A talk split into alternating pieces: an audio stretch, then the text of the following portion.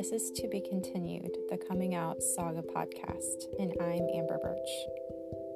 At the moment, I use she, they pronouns, though that could change at any time, and I am here to normalize that for myself and anyone else. I came out first as pansexual and now as queer at the age of 40 after an eight year marriage. This podcast is my attempt to sift through the many layers that are part of the after of coming out. I hope in my stories and the questions I'm sitting with, you'll ultimately see glimpses of your own story and space to be with it all.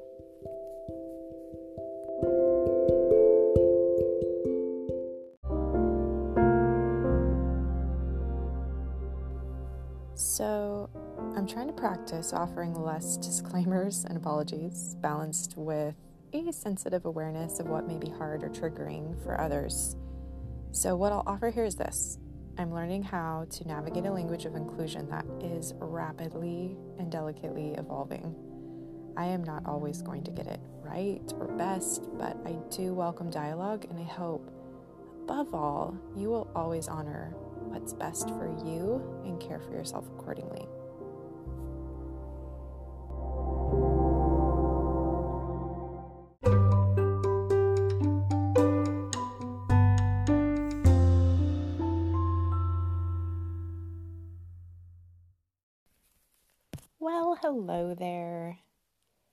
I am glad you're here, whether you are a returning listener, a friend that I actually know, someone who has just been listening but who I don't know, or if you're just popping in for the first time, I'm grateful you're here. I am taking a little a little shift in this episode um, because I, you know, the topic of the after story of coming out, even just coming out itself, it's often a weighty thing. There's a lot of, I mean, there's a lot of fun and funny and uncomfortable, awkward firsts, but there are plenty of, of things that are heavy and hard and painful and um, beautiful, but just they're weighty. And I feel like it's time to just put a little pause on that and infuse some lightness into into the heaviness um, not as a way of i'm not a bypasser of hard emotions but i i tend to get so committed to not bypassing hard emotions that it can be very difficult for me sometimes to pull my head up out of the muck and take a breath. Um, and I feel like I've been in a pretty bleak place lately where I'm just I'm trying to gulp air and I'm trying to just experience joy and it's really hard. I don't know if, you know, if you've been in a similar place for any number of reasons, you know, that place where it's just hard, it's really hard to get out of bed. You're just tired. Everything's kind of meh. Um, and there's just a lot of anxiety that travels with you throughout the day. And it's hard to shake that off. Um, and so for me, there have been a number of reasons for that, but certainly the the holiday season can just kind of amplify what's already there. That's hard. If and so um, if you are one of those people for whom the holidays tends to amplify grief, um, you're not alone. And I feel like I've given a lot of a lot of talking space to that I've given a lot of writing space to that and what I share on Instagram. And and it it deserves that space, but I feel like I would like to balance out that space with a little more of some of the beauty that I need to remind myself of that's in my life right now. So, Um, so I want to talk about family and specifically family around the holidays, but but really just family. And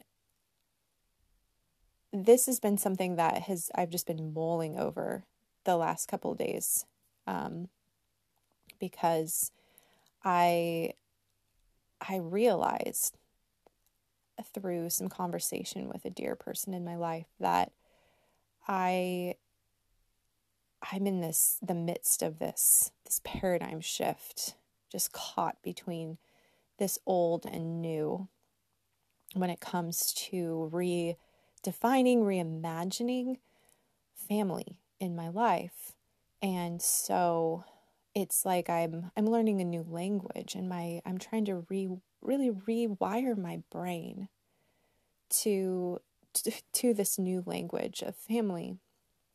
And I realize how much my my brain is still very much wired to the old paradigm of family for me. So, the old, you know, as I've talked about in other episodes, when I talk about family, when people ask me, you know, who's your family?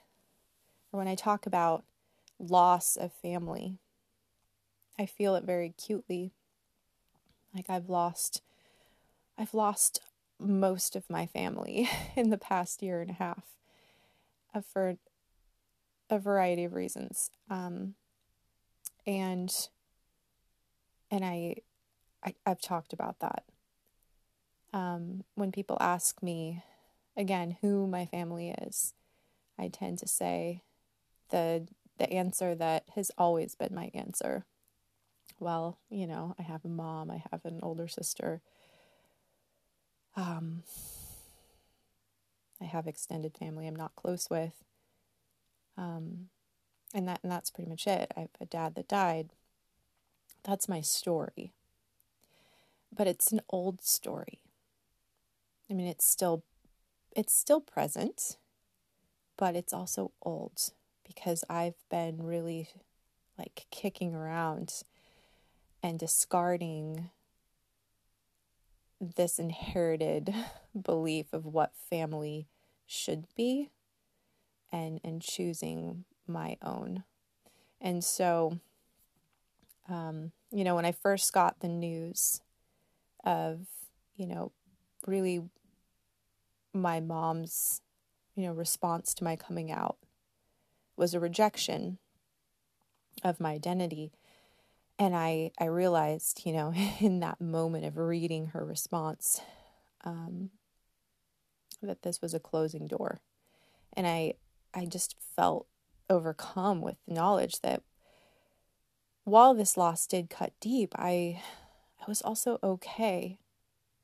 I had chosen family, and I, I felt that so almost viscerally in, in that moment, just this reminder of, I have chosen family. But since then, you know, the journey into queer culture has been a bit rougher and lonelier than I imagined. And, you know, the holidays are here and a number of other things have happened. And so it's just, again, amplified the sense of lost, loss and lostness. And so um I've I've like stepped away from that that sense of knowing oh but I have chosen family. And I want to step back into that place because that's a really important place to stand um, for any of us who have been rejected by family that is you know, blood family or have had to put hard boundaries in place or who have lost family, you know, for other reasons to really remind ourselves of who in our life are our family, which hopefully hopefully there's like one person. You know, I hope that you have at least one person in your life that you would consider family. But just like you know, really holding that that truth. So what I want to do in this episode is recognize and amplify um, what's new in terms of family. I want to introduce you to just a few of the ones that I call my dearest people. And I say that also recognizing that I have a number of dear people in my life who are friends. And I don't want anyone to feel left out or unappreciated. There are so many people that I love that I know love me and I I, I am so grateful. Um, but to be considered family to me is something I reserve for very very few. Um, and even within that, there are kind of different designations. There's family with this like lowercase f. Um, and I, I have some really beautiful, much loved family of this kind that are mostly online. You know, my Instagram community includes some people that I've known for years, but just haven't really been able to be in person with. And there's some people I've met a few times in person. And there's, you know, people that I've, you know, have more of a friendship with. And there's plenty of people I've never met. And I've just been embraced and loved and supported by this family since for a while, but especially since I embarked on this journey of leaving my old life behind and finding um, true freedom. And and so I have like such love and appreciation for each and every person who's included in that family and that community, even if I'm not naming each person here. But then there's family with this like capital F. And these are the ones that, um, you know, we've reached a point where I think these people are going to, they're going to be in my life for the long haul. That could change, but where I just feel comfortable settling into that. Um, because I've had so many people come and go in my life. And, you know, while I've learned that this actually is, it can be quite normal and healthy, um, it's still hard for me to really believe that that there are people that are gonna stay, even if you know there's always freedom for for someone to go. So it's these family that I really want to introduce you to today, um, in hopes of sharing some of the beauty of what it means to have people like this in our lives who choose to be in our lives and just to honor them.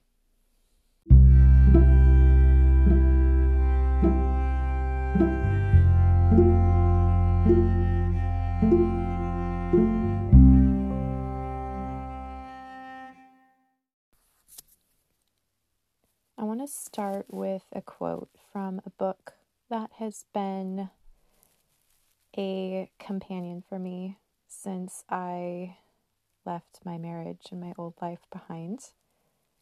Um, this book is called Untamed by Glennon Doyle. And when I talk about kind of this concept of rewiring the brain with a new language around family, this quote really speaks to that in a powerful way. She wrote, Destruction is essential to construction. If we want to build the new, we must be willing to let the old burn.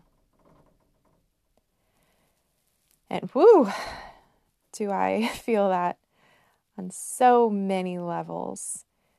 But in terms of family, there is there has been uh there has been a destruction of the old and i it sounds really violent uh, but it really is just a crumbling really a leveling of of an old structure. Partly by choice and partly just by circumstance and other people's choices. It's just a mix of all kinds of things that have brought this old structure to the ground in my life. And I am in the process of building something new because what was old wasn't working for me. And so I had to I had to let it crumble.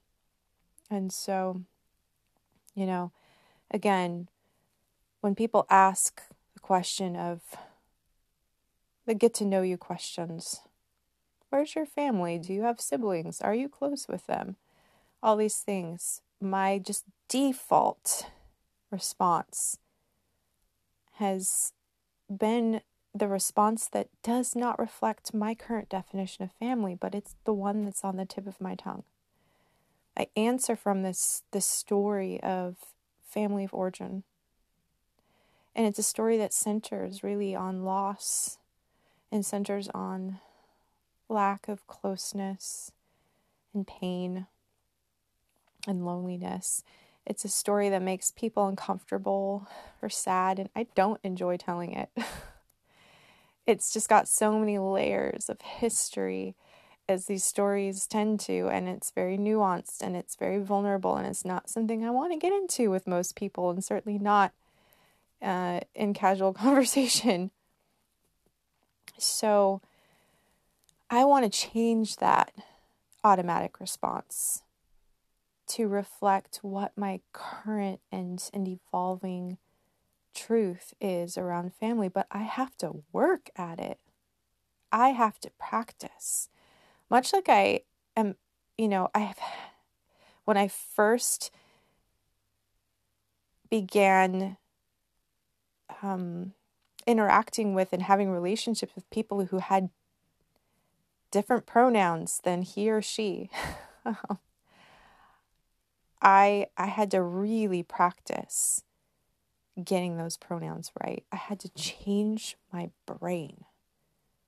And I'm still working on that. Even though I also am starting to use some different pronouns, it's still something that I'm in the process of changing, rewiring my brain from so many years of conditioning, of assuming, you know, these default pronouns. Um, and much like I have to practice not assuming, you know, that people's pronouns, but asking for pronouns. And much like I have to practice using gender inclusive or just ungendered language when I'm talking about people in general. And in a world that uses gendered everything. And so, even though, again, I identify more fluidly these days, and this is so much more a part of my daily world. It's still something that does not just completely come naturally to me because I, like everyone else, was raised in a culture that, you know, conditions us to towards these other defaults. So, in the same way, I have to practice unconditioning that story of family and telling the new story until the language becomes fluent on my tongue. So, you know, again, a quote that I will take from Glennon Doyle, um, because I feel like to to talk about my new with family, I, I need to talk about what family actually is to me and I feel like she gives a really good, she puts this into language that really resonates for me. And I edited her words to make them, you know, more gender neutral. Um, she wrote, A broken family is a family in which any member must break themselves into pieces to fit in. A whole family is one in which each member can bring their full self to the table, knowing that they will always be both held and free. Therefore, for me, family is wherever and with whomever I can be held and whole and free. Period. And I don't know about you, but that that narrows my scope of family to a pretty small number of people. And none of those people are people that I am blood related to. So, what I'm learning, and this is all me speaking from my place of truth, this is, of course, I hope it goes without saying, but this is not something I espouse to be everybody's truth or something that everybody should do by any means. You do you. Um, but this is this is what I've come to at this point in my life.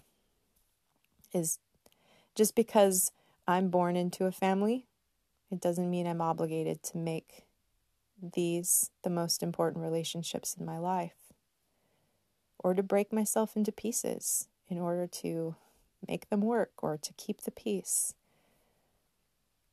I don't owe anyone priority or intimacy or infinite chances. No one gets a free pass to not honor my boundaries. And of course, this is so far from simple. And again, every single one of us has to make whatever decision seems best to us, you know, factoring in all of the unique considerations that we each must. There's no judgment in continuing to try with your family of origin because it because it's just messy or the timing isn't right or you just don't fucking have the energy to just disrupt the status quo right now. And there's no judgment in drawing your lines and asking them to be respected and if they aren't to step back and say, then I can't I can't continue giving you this access to me.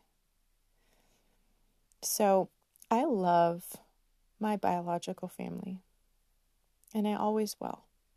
I will always care about them. I will always hope that they are safe and healthy and fulfilled. I respect their autonomy. I respect their freedom to choose their boundaries and beliefs and values that are different from mine. And I also have given myself permission to not owe them any more of my emotional investment when these boundaries, beliefs, and values are in direct opposition to my peace or my wholeness as a person. So, so that is the snapshot of okay, that's my baseline of family. Is we must be held and whole and free. And so I want to now introduce you to uh, some of the ones with whom this is this has been true for me.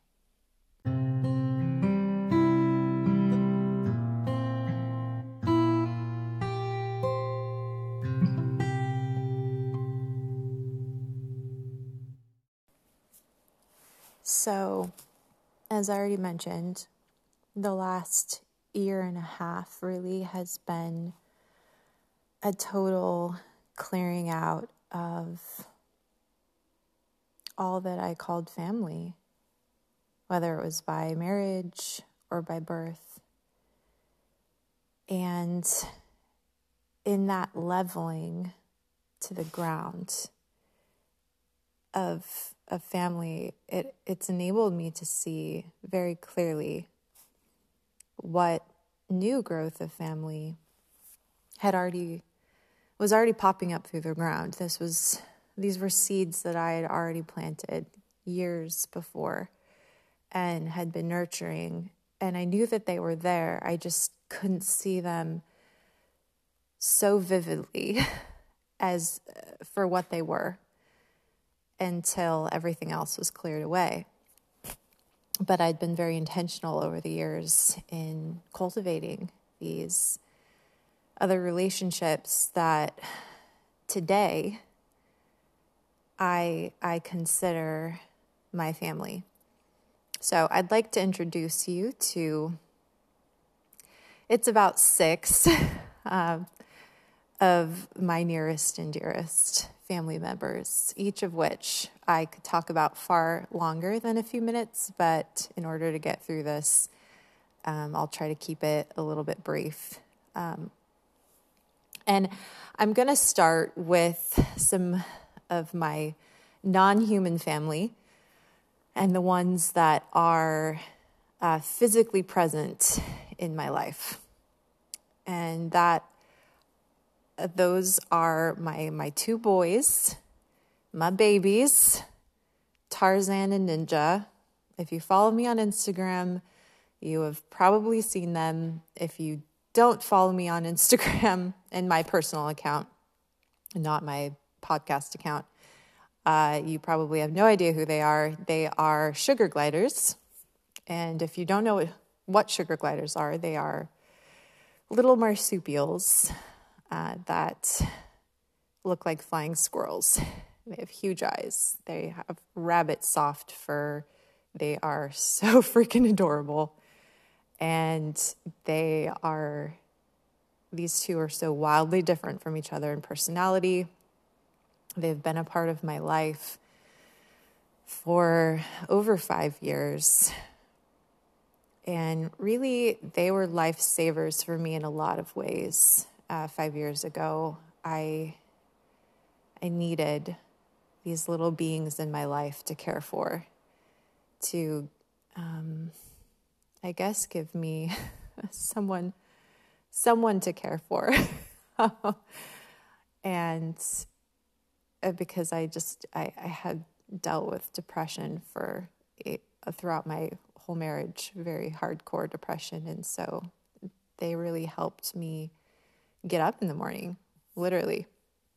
So, anyways, they have traveled with me from Washington across the United States to New York, and then bouncing around Vermont, and it's not easy traveling with sugar gliders and they're not huge fans of change or of cold weather, but we have made it this far.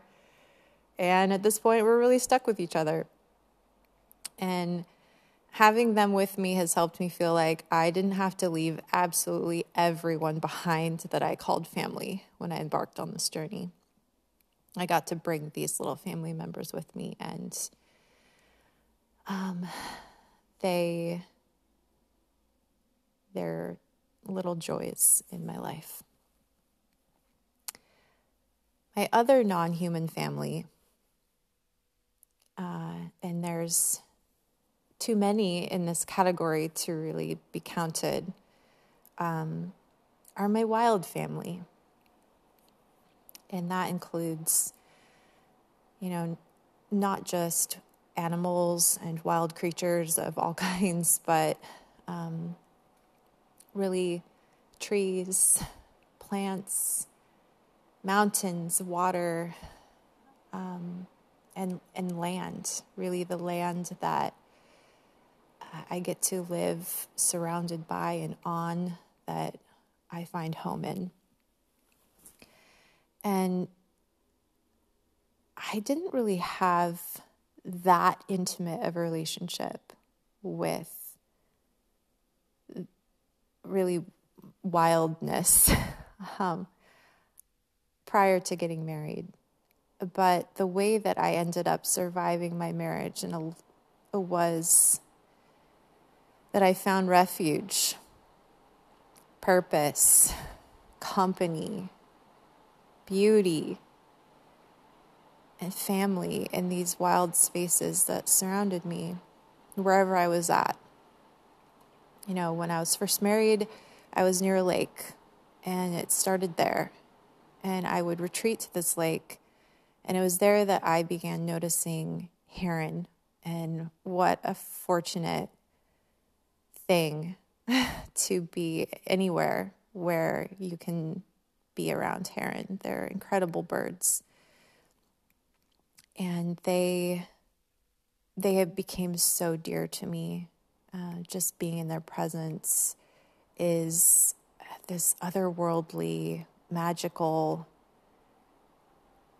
um, very resonant experience.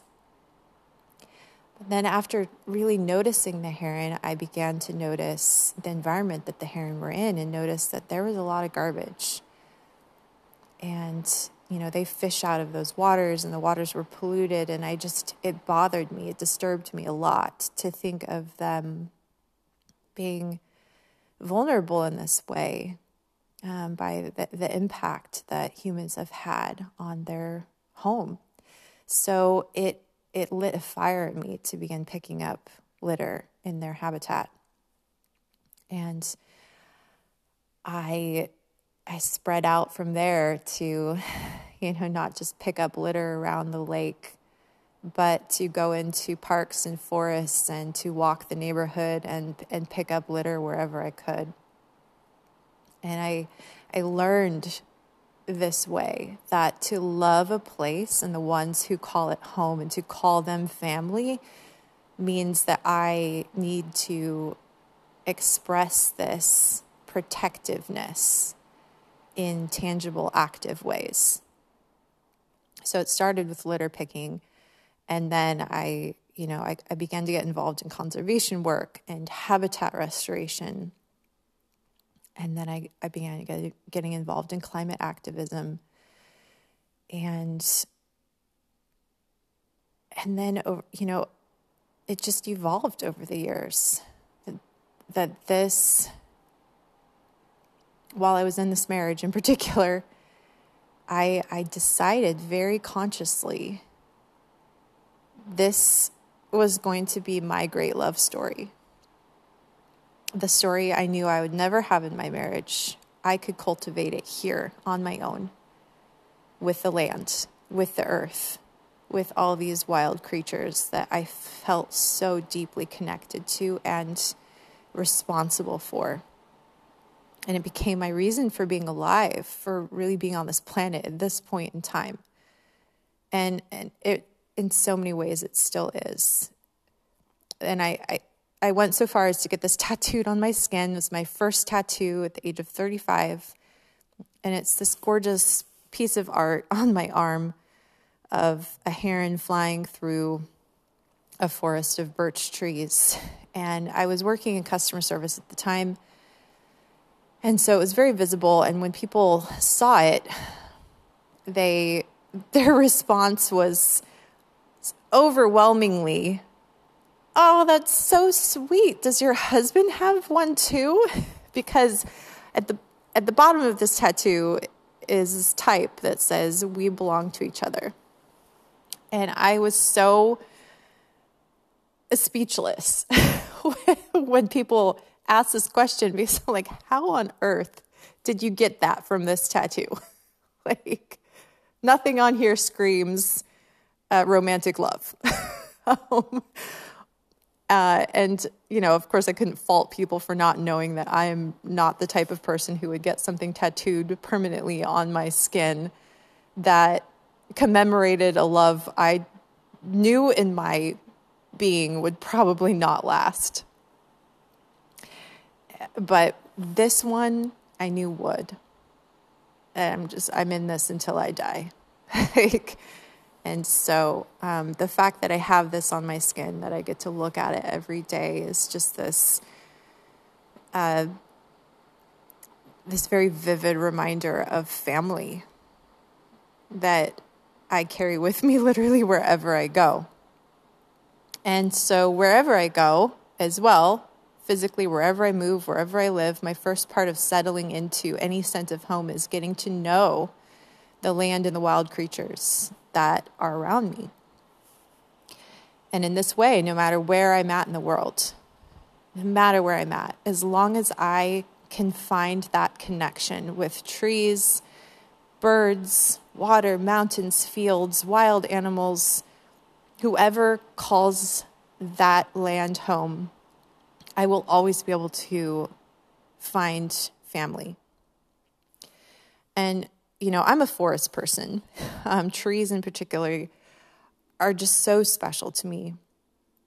And so when I'm in the company of trees, I really know that I'm home. And I seek out relationships with individual trees. I mean, if you're a tree person, I think you can understand this. And I know a lot of people don't look at trees this way, but I've talked to other people who have this experience with trees where certain trees, the presence of certain trees, can just call to you. And, you know, trees offer their presence in very individual ways um, when we're open to that. They offer their presence without condition, too. And trees, to me, are elders, they're teachers, they're friends, their kin. They always accept me as I am. They have l- literally held me up when I have been just emotionally uh, falling. I trees have reflected to me the kind of person that I want to be through seasons of life. They reflect to me how I want to be as I age. And, you know, trees create this vibrant habitat and home for so many of us. So it only made sense that when I, it came for me to, to change my last name, I wanted to choose a new last name for myself that was meaningful. So I chose a tree name, Birch. And not only, you know, any tree, but this tree that has been so deeply symbolic in my journey. So even my name reflects this bigger family that I am a part of. And you know, I I walked out in the forest the other day, you know, just very weary lately. and it, there was snow on the ground. And I just I needed to go out in the forest to be in the presence of these physical reminders of family. And so on the ground in the snow were these these tracks. And there was deer, probably raccoon, wild turkey, squirrel, rabbit, some larger tracks that might have even been bear or bobcat and they were going in all different directions, you know, crisscrossing over each other. And just having these tangible reminders that I'm accompanied, accompanied even in indirect ways of, of just crossing tracks with each other as we go about our day to day lives was such a comfort for me. So that's my wild family in a nutshell. And then one of my family members is Diana. And Diana is a kindred spirit and a fellow dreamer who I met, God, I guess it was probably five plus years ago when I was living in Bellingham. I didn't have a, any friend at the time that I met her. I think I'd been living in Bellingham for a while and hadn't made any friends, but um, she and I were both volunteers at the Humane Society, and we were doing an event together, and and we ended up um, striking up conversation and immediately connecting uh, we're both, you know, we both dr- dreamt of rescuing animals, and she now has two rescue horses after years of dreaming of this. And we're both introverts, both writers, both just people who notice the magic of small details outside and would just marvel in them.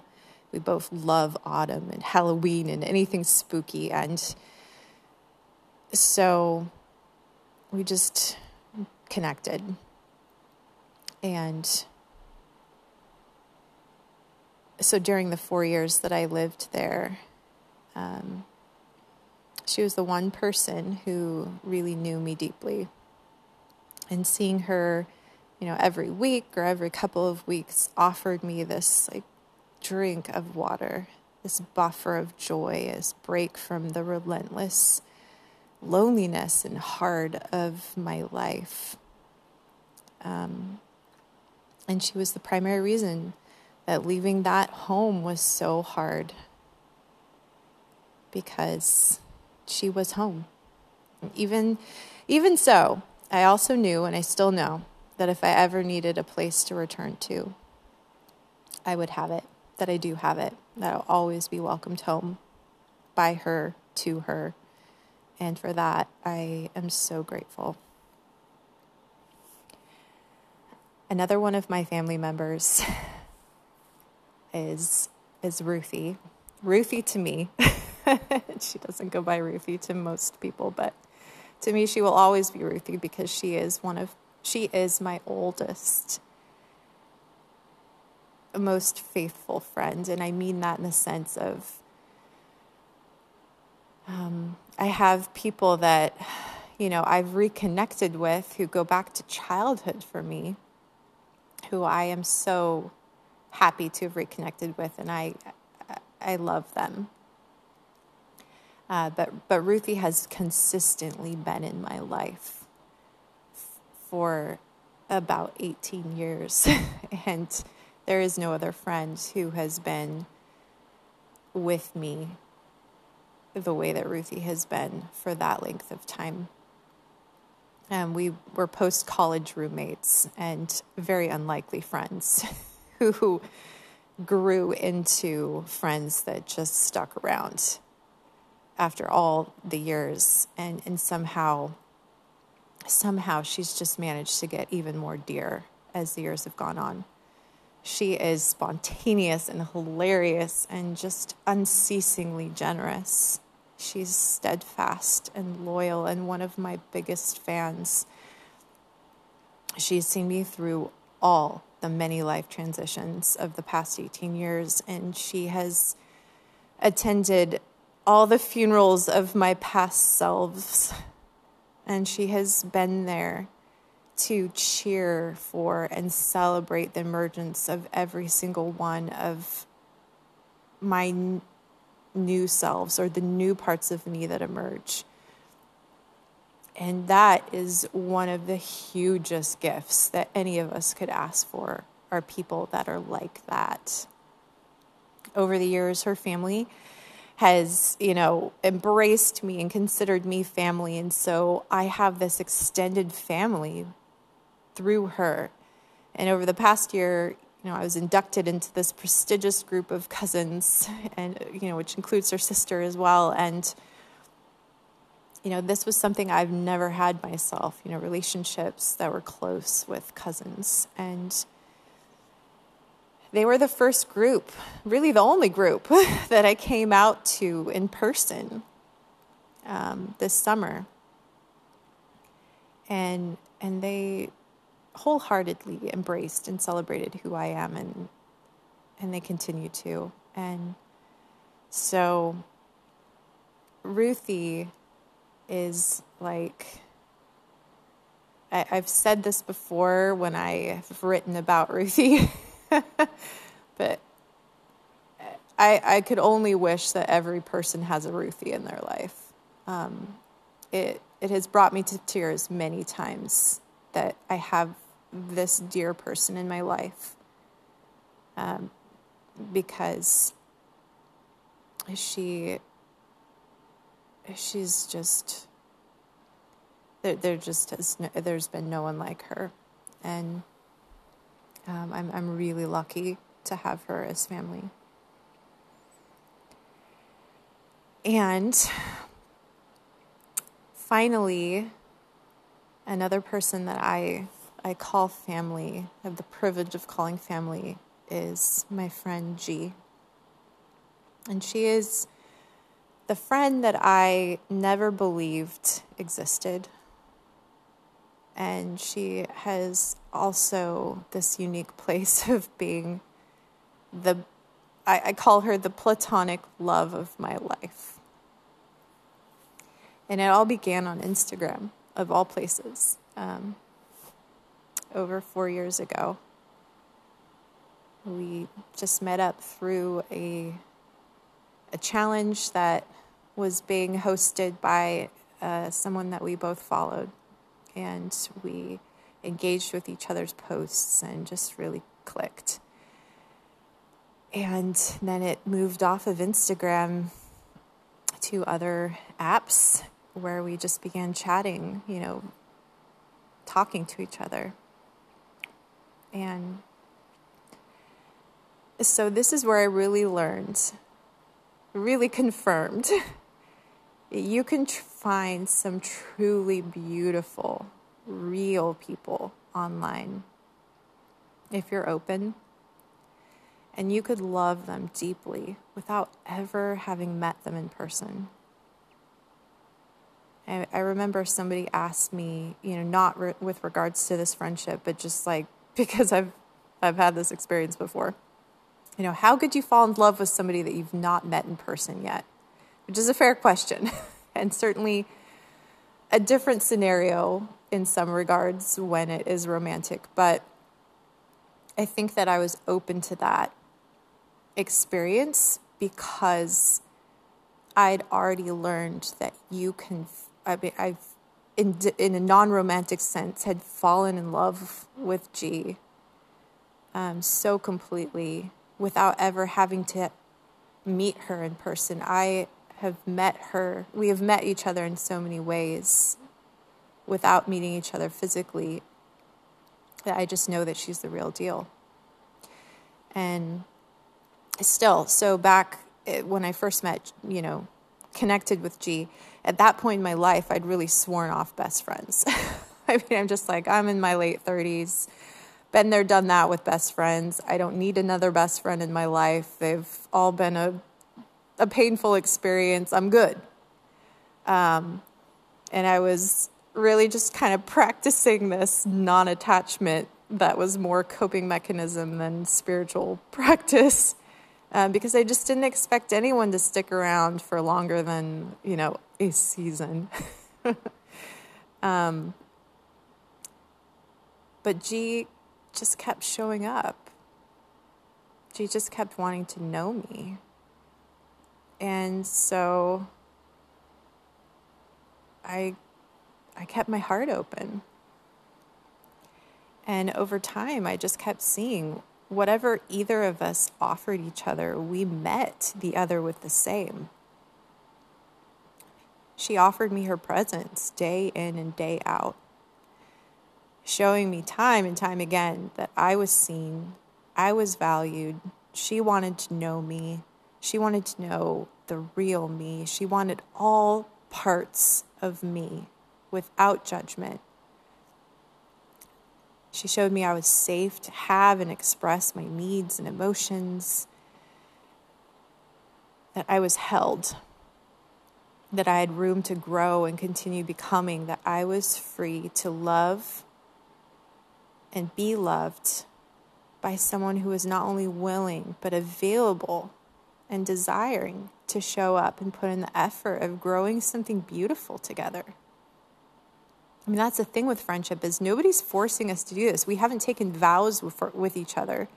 We can leave at any time. I mean, that, that's love is freedom, right? Love is saying you are.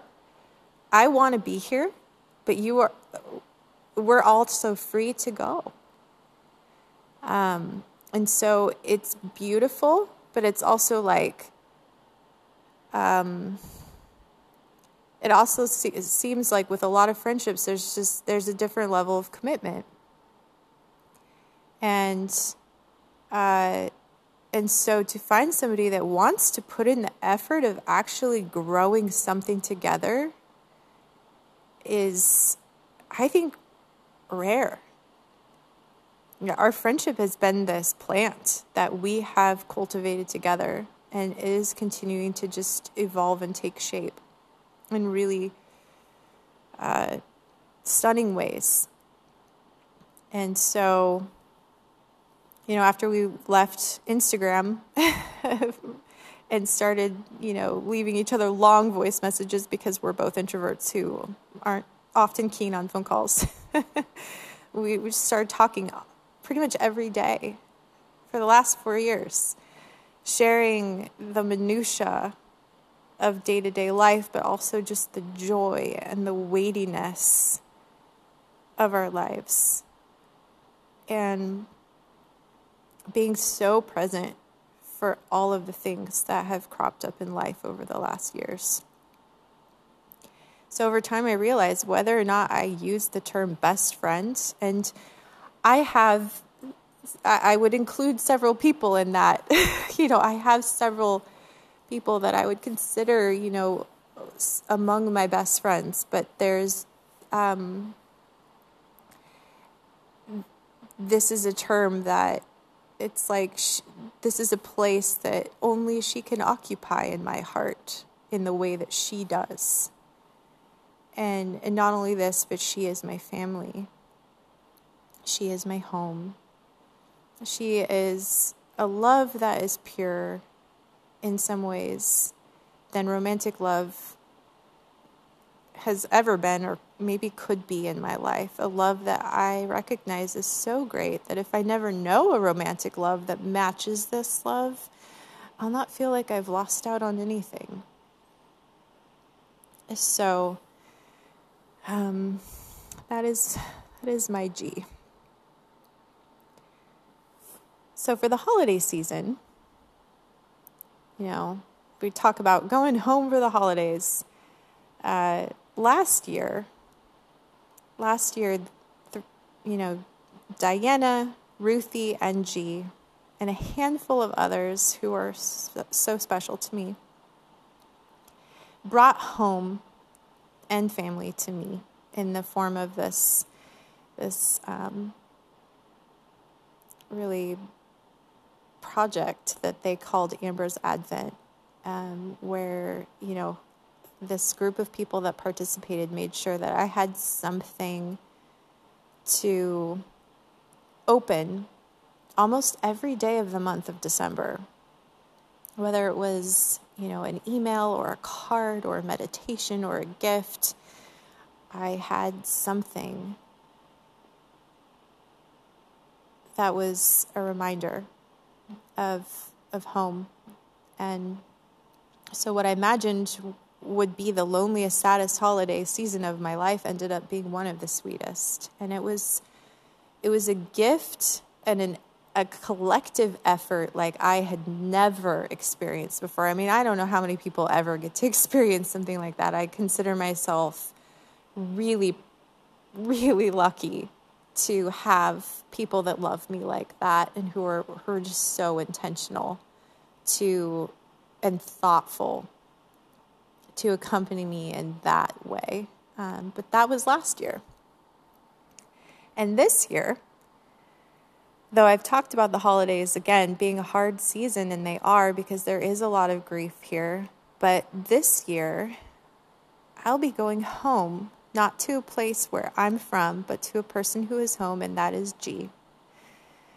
And um, you know, we decided it is high past time that we meet in person, and why not do it during a season that's been historically painful for both of us?